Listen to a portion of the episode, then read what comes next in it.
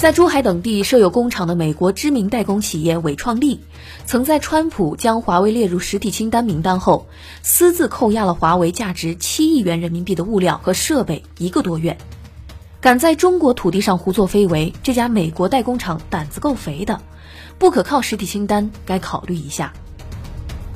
伟创力是全球仅次于富士康的大型代工企业，已跟华为合作多年，是华为代工合作伙伴排前五的企业。双方合作模式为送料加工，即华为购买需要加工的设备和物料，交给伟创力加工生产。据环球时报报道，今年五月十六号，美国商务部将华为列入实体清单。五月十七号晚，华为派出数十辆货车前往伟创力珠海工厂，准备将那里的四亿多人民币的物料和设备运走。结果，伟创力珠海工厂突然接到来自该公司高管的指令，称根据美国出口管制的相关法律法规，伟创力不能将这些华为自己的设备和物料交还给华为。当晚，华为货车车队被迫空手而归。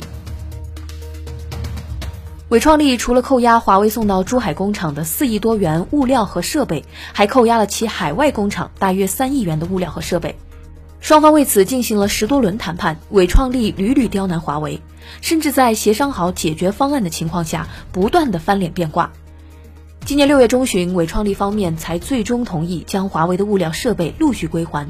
但要求华为将设备和物料转运给一个未被美国列入实体清单的第三方机构，而且一切的费用还得华为自己掏腰包。伟创力作为一家代工厂，在中国的土地上狂妄以执法者自居，不仅侵犯了华为的权益，触犯了中国法律，还侵犯了中国司法主权。法律专家建议，中国不可靠实体清单制度出台后，应将伟创力列入名单之中。界面财经大事件，了解全球财经要闻，欢迎下载界面新闻 App。在音频频道收听更多精彩内容。